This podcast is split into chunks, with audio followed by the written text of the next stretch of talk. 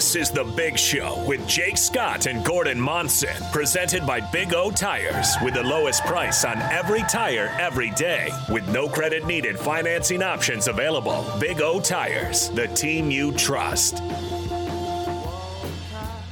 It's the big show. Jake Scott alongside Gordon Monson. Jake's out this week. I'm Scott Garrard hanging out with Gordon, which is always a pleasure. Man, Scotty, it's good to hear those velvety tones of yours.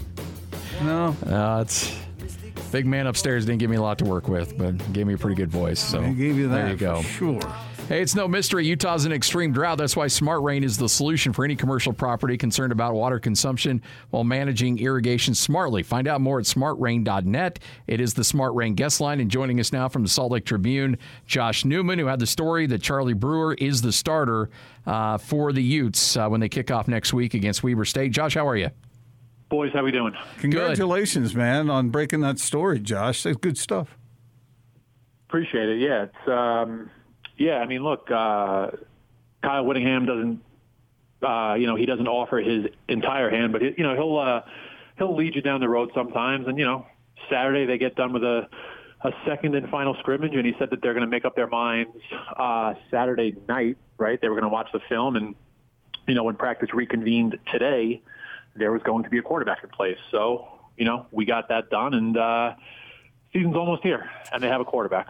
So, Josh, realistically speaking, was this a battle? I mean, everybody said it was, and everybody got reps and all that other stuff, but was this job ever in doubt for for uh, Charlie Brewer? Uh, I don't know that it was in doubt. I'll say this. I mean, look, Brewer came in here in January at a time when Rising was not able to compete. Right? He's coming off the you know the shoulder surgery in November. He was ruled out for spring practice. Uh, the hope was that he would be ready full go, 100% in time for fall camp this month. So in the interim, Brewer comes in here. He's working with the offense. He's working with the coaching staff. Uh, he's going through spring ball. He has the big spring game like we all know about. And Kyle Whittingham this whole time was very effusive in his praise of Brewer. You know, you don't really hear Kyle Whittingham, Kyle Whittingham gushing about anybody, but he was gushing about Charlie Brewer.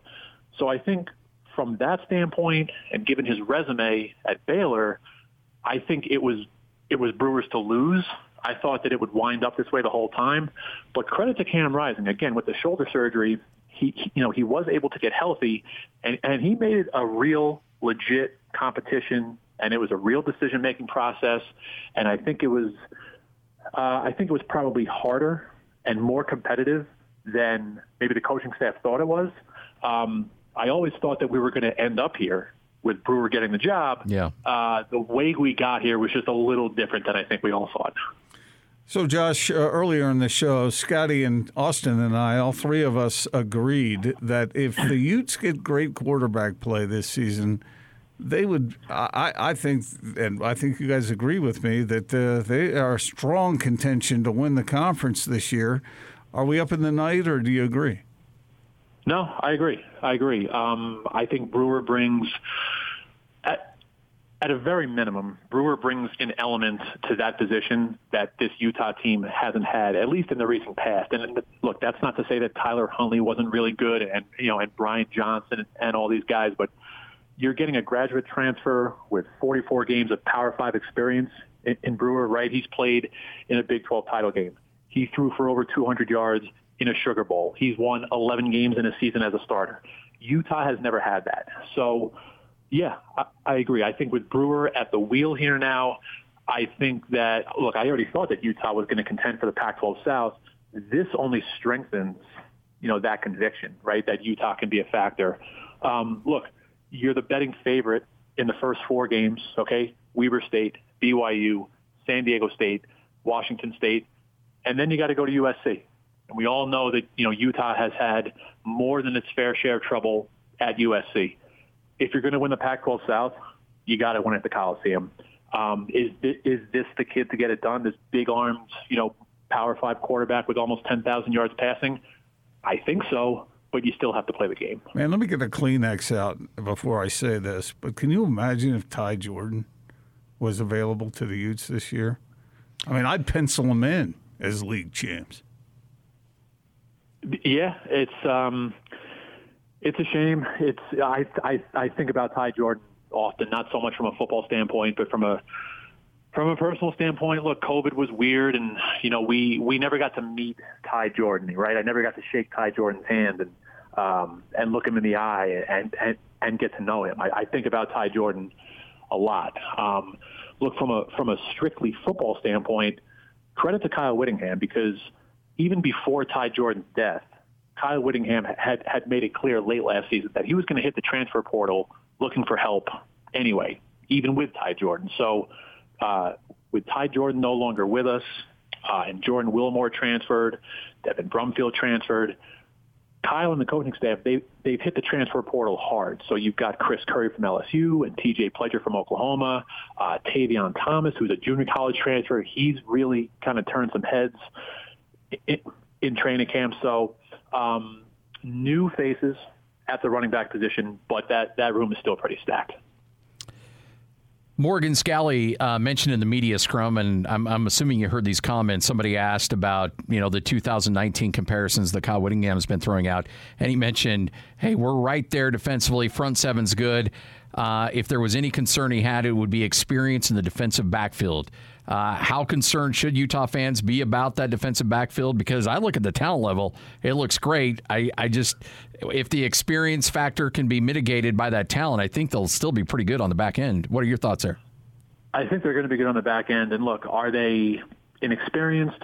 Yeah. Look, Clark Phillips is a uh, is a second year guy. Uh, JT Broughton only got his first extended experience at cornerback last season. Um, but you know you have to you have to be optimistic about it because don't forget these guys played five games last yeah. season. It's not like we didn't play football. There was you know they played five games. They got some experience. Um, that unit going into last season was a concern. I think going into this season, you look at it more of a strength. Um, and to your point about Morgan Scalley, I thought he very astutely did did make one point. He said that um, they don't, you know, these these younger guys, they don't have experience in terms of playing in a full stadium because now remember COVID, right? There were yeah. no fans in the stands. They've never played in front of 55,000 people at Rice Eccles. They've never played in front of 75,000 people at the Coliseum. So that to me is the interesting part. How do these guys react to, you know, the crowd, the surges, the ebbs and flows of a game under normal conditions in a full stadium? You know, Josh, and the pressure is on the back end of that defense because teams generally can't run the ball on that UD. And so what do they do? They turn to the pass, right? Yeah, you know, consistently teams have turned to the pass. Uh, I think the interesting thing to you know to pay attention to was um, out of necessity last season, the back end guys they were playing more zone. There wasn't a whole lot of man. I think, you know, now with guys like Clark Phillips and J.P. Broughton, you're going to start seeing a lot more man, a lot more pressing, um, one-on-one, running with a receiver, trying to make a play. And that's what this Utah secondary under Morgan Scalley is generally built to do, is to play man, run with a receiver, um, make a play on the ball. You weren't seeing a ton of that last season. I, I think that was the reason for some of the struggles, uh, at least early, early last season when they were playing zone. Uh, Josh Newman, kind enough to join us right here on 97.5, 1280 The Zone. So, obviously, you know who the quarterback is right now, and he seems to be more than capable to handle that position. Where's your concern level at the wide receiver? I know Kyle Whittingham called out Solomon Enis, said that he's had himself a nice camp. But overall, from a wide receiver corps, and I know they'll get a help because they've got a great corps of tight ends, so that helps alleviate some some a- aspects of the passing attack. But where are you at on the wide receivers going into the start of the season? You know, I wouldn't call it a concern. Uh, I think there's definitely uh, questions once you get past the first few guys. I think Solomon Enis said on Saturday, and I'm paraphrasing here. Solomon Enis said that they were they were pretty solid up to number five, uh, which means it's Britton Covey and Solomon Enis and Theo Howard, uh, Devaughn Vele, and the fifth is escaping me at the moment, but they um, they like five. They would like more than five. You know, uh, Covey and, and uh, and Kyle Whittingham had said at various points during camp that, you know, they're optimistic that maybe five could turn into like seven or eight if things break right. But as you said, um, you can alleviate the fact by having five wide receivers by the fact that this Utah team utilizes the tight end as a pass catcher, right? We know what Brant Kuithe is, right? All Pac-12 type of kid. Uh, Cole Fotheringham has been around the block. Now, um, Dalton Kincaid is a is a curious type of type of product for me. Um, he came in last year, played in a bunch of games. He was an FCS All American um, in 2019, so we'll see if his role increases. Um, you know, again, wide receiver, not a concern. Question mark, maybe a little bit, but you know, nobody sounds too concerned about it. I'll say that. Mm, okay. Josh, as you were talking about earlier, uh, the Utes have that early run, but uh, then they go down to the Coliseum. We had the Trojans beat writer from the Register on, uh, I think it was what also what was it, a week ago or something like that, and I was surprised at how. How, how negative he was about the Trojans. He made them sound like they were pretty vulnerable this year. I can't. Un- I don't understand why the Utes haven't been able to win at the Coliseum. I mean, I've covered a lot of those games, but maybe this is the year. Look, I know they've lost again. I'm, I have not covered a full Utah season yet. Gordon, you would know better than I, but I do know that you know that Utah has lost uh, at the Coliseum five. You know, they're 0 5 since joining the Pac-12. Uh, at least a couple of those five have been un- under some crazy circumstances. Look, e- even the game two years ago, right in 2019, when Utah was stacked, you know, with all the seniors, that was some crazy circumstances with a backup USC quarterback. Uh, Zach Moss got hurt early in that game. Uh, I think there is something to be said for good fortune and staying healthy. There is an element of, I don't want to say luck, but you know, crazy things tend to happen. Um, I think Utah's better. Like I think I think USC is very good. I think they're top 15, top 20 good. I think Utah's best now, especially now with Brewer at quarterback. I just think Utah's best is better than USC's best. Is there something about the Coliseum? Is there something about that road trip, you know, that they haven't been able to overcome? I don't know, but you know, man to a man, all things equal, I just think Utah's better. Hmm. Kyle Whittingham's a better coach than Clay Helton, in my opinion. I would agree with that too. Josh, appreciate it, man. Great stuff, great insight, and uh, look forward to catching up with you again here soon. Be good, guys. Appreciate it. Josh Newman, Salt Lake Tribune, Breaking right here on 97.5, 1280 The Zone and the Zone Sports Network.